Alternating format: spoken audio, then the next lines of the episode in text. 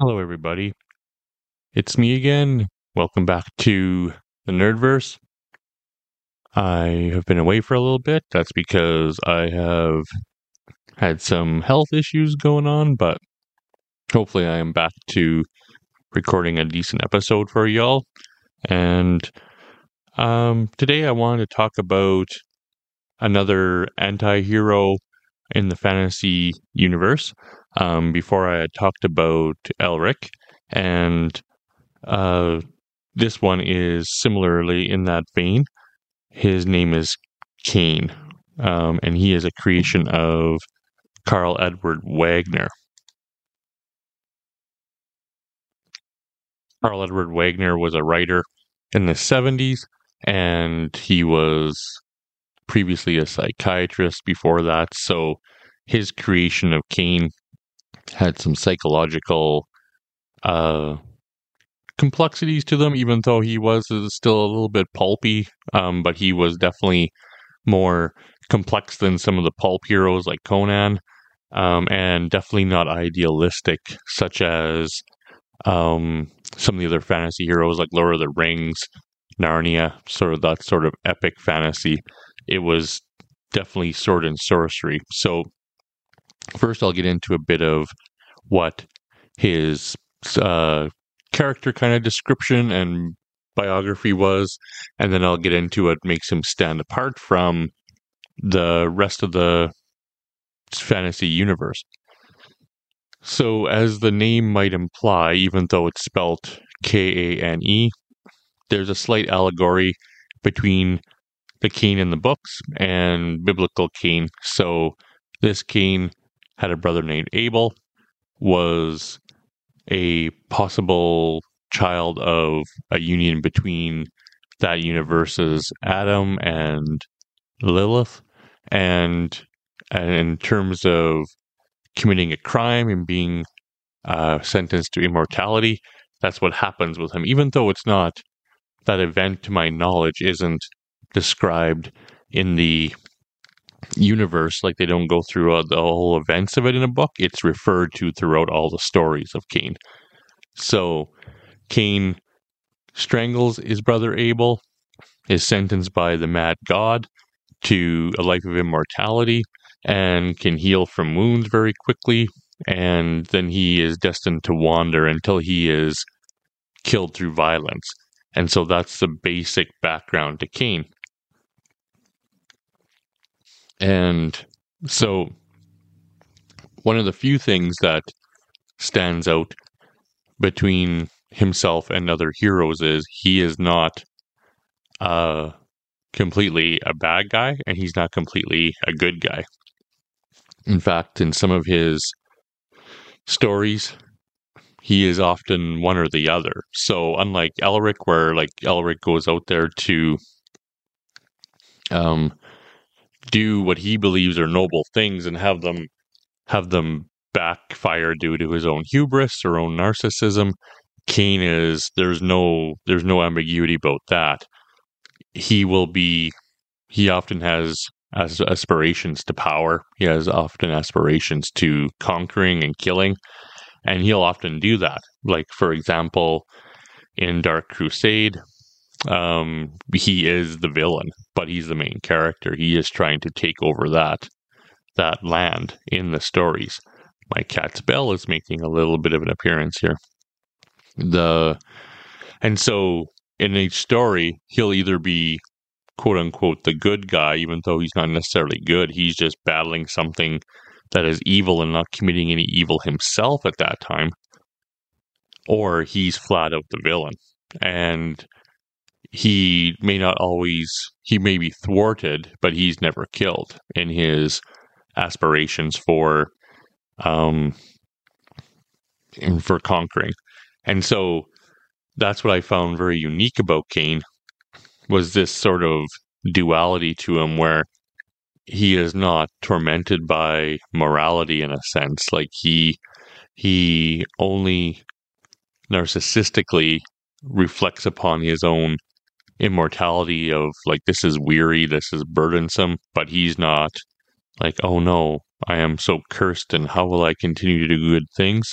He is flat out villain and other ones. And so it is interesting to see this kind of anti hero or a flat out villain be the main protagonist in a story. And it kind of gives an interesting view of what maybe if they had illustrated, and I'm not saying they would do that in the Bible because I know it's very touchy in terms of people. Some people believe the Bible is literally true. But if that story, it would be like seeing if Cain, there was, Cain came up later on in the Bible to see his character development. It's kind of seeing that is where he clearly, he's not the cackling, like, I am a villain and I'll do evil sort of campy version. I think he, but I think he is just not, um, and doesn't worry all the time about the morality of his actions. He realizes what he is, or I think he has committed himself definitely to his cause, similar to like Thanos from the Marvel Universe. Um, in one of the stories, he talks about, he tells Elric, because Elric and him cross over at one point, is that he says, I'm a killer. Um, that's that's what I do. Um, and so that's one of the main things that he stands out from in terms of other fantasy quote unquote heroes. The other thing is is that he has this balance of both um, physical capabilities as well as mental and magic capabilities. So Karl Edward Wagner Todd described him as being able to think his way out of a situation, manipulate people, coordinate and gather armies like he does in some of his stories. Or he can quote unquote rip heads off if push comes to shove. So he is both physically um, intimidating as well as like charismatically intimidating. Uh, he was described as being like a large muscle, muscly type of guy with a dark red beard and red hair. So kind of Viking build but also has this intense stare that can like burrow into people. And it is something that I always found fascinating is that he's, and he also knows because he collects a whole bunch of magic lore, a whole bunch of magic items at certain times. And that makes him somewhat uh, an interesting piece where he's kind of the best of both worlds. Again, kind of like a Thanos, where he is just balanced in areas of killing and uh, uh, destroy destruction, I guess. And so he has the personal qualities and the leadership quality and a magical ability, as well as he can handle himself in a fight. The other piece that I thought that it would be good to talk about was that he is, uh, he like I had mentioned before, he does talk about his immortality and he does bemoan it a bit, but it's more in the sense of uh like saying, you know, it's wearisome to kind of live all this time.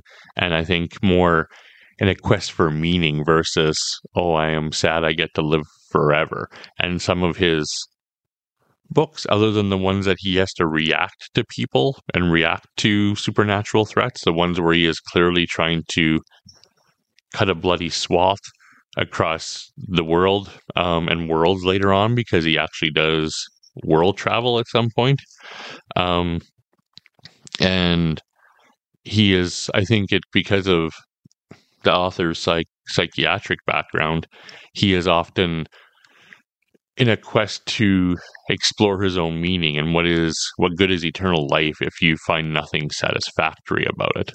Um, similar to boredom or similar to like I'm just kind of, it would be the same thing as if maybe it's the wrong analogy, but if I was living for a thousand years, um, and but that whole thousand years I had to work in McDonald's, nothing against people who work in McDonald's. Um, he, he definitely, um, feels like he is the crude way of putting it is stuck in a rut. Um, and and therefore he constantly is trying to find way where he sees well if i'm going to be doing this what's the meaning of life? What's the weight of eternity? I'm going to make it big. I'm going to try and uh be somebody so to speak and probably wash the blood from his hands or about killing his brother to some extent in the worst possible way. So a lot of his uh, there are times where he is acting in hero role, like I said. All of his his reasons are very personal. They're very driven by narcissism. They're very driven by um you know the the quest for power, knowledge, for revenge because another possible thing is that because of his immortality, his relationships that that happen have a lot of layered context at times. So it's not just random quest of the week or adventure of the week. There is people who he has known throughout the centuries or decades come back and sometimes they go from like they used to be lovers but now they're enemies or vice versa they're allies and so it's just the there's a richness to that where it's a very inter interrelational in that sense versus just oh I'm, I have to dream up a new character for the hero to encounter. They can do sort of backstories a lot and a lot of history. And so in terms of this book, so even though it has plenty of action, I my one of my favorite um uh scenes because I haven't read all of the stories. There's 20 stories and two novels, and but one of them in terms of the Dark Shadows one, where he encounters a werewolf, and there he there's a there's a there's a lot of suspense in these stories as well. So it's not just like this all this philosophical text. It balances the action quite nicely. So he fights a werewolf and just describes as like he thinks he's at the final battle with this werewolf and he he goes up to kill the guy because he's basically saying well this werewolf's going to take a long time to change. Well basically there's just a the description is there's just a blur. The the guy starts laughing and his tongue lolls out, and then it just becomes the the tongue lolling of a wolf, and then it's on. It's a fight, and so that's what I liked about it is that it was still very suspenseful, still some battles, just like you would expect in a fantasy um, genre. However, it has these inter interrelationships and these types of pieces around existence. There's one point he uh, he does world hop, and he comes into um, the modern world, like our world, and he's a drug dealer. He basically, again, he's out there doing bad things for his own sort of quest for riches and power, but he's a criminal about it. And so I like the neat ways they do it. And a lot, I think a lot of that comes due to uh, my last bit, which is his unique voice. So the the voice of the hero as well as the voice of the author. So Karl Edward Wagner, like I said, was a psychiatrist. He also was a man that was very plagued with a lot of crippling personal problems with uh, mental illness and substance abuse, and basically died of complications from alcoholism.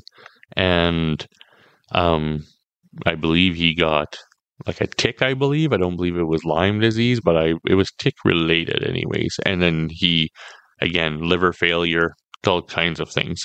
So his writing, by essence, was also very dark, very laden with with uh, mental health kind of stuff, and and not just due to his psychiatric background, but also due to the the writer's own struggles. Very dark, very nihilistic type of writing, very brooding, but not in an emo sort of way, because like Elric can get a bit emo, but Kane is more like this hard and hard and dark kind of writing in a different way than uh, you would expect. So that's what, in a nutshell, that's what I like about Kane. Kane is definitely someone who I, am going to try and find the stories out there and reread them again. Like I said, I read a few as a kid. I read Bloodstone, Dark Crusade, Dark Shadows, like I said, collection of short stories, and I loved them. Like they were um, the best uh, in terms of like I love Elric. Don't get me wrong. I was I'm a big huge fan of different types of of fantasy uh, introspection, I guess, because you can create a world in a in a book quite easily. It's just like I'll just use a spin off of something to create my own LOTR kind of um, offshoot. But it's another thing to take the tone of a book and to be very different. And that's what I like about Kane. So I advise you to go and find a book, find a story, sit down and read it. If you are a fan of darker kinds of fantasy, you won't be disappointed. So that's today. I hope that you're all doing well. And until next time, um, embrace your nerdness, and we will talk again soon. My email address again is kobaz965 at gmail.com. And if you want to send me an email to tell me how I'm doing, what do you like, what you would want to see me do differently, I'm more than welcome to open to feedback. I'm just enjoying being able to talk about something that I love. So, anyways, have a great day. Bye bye.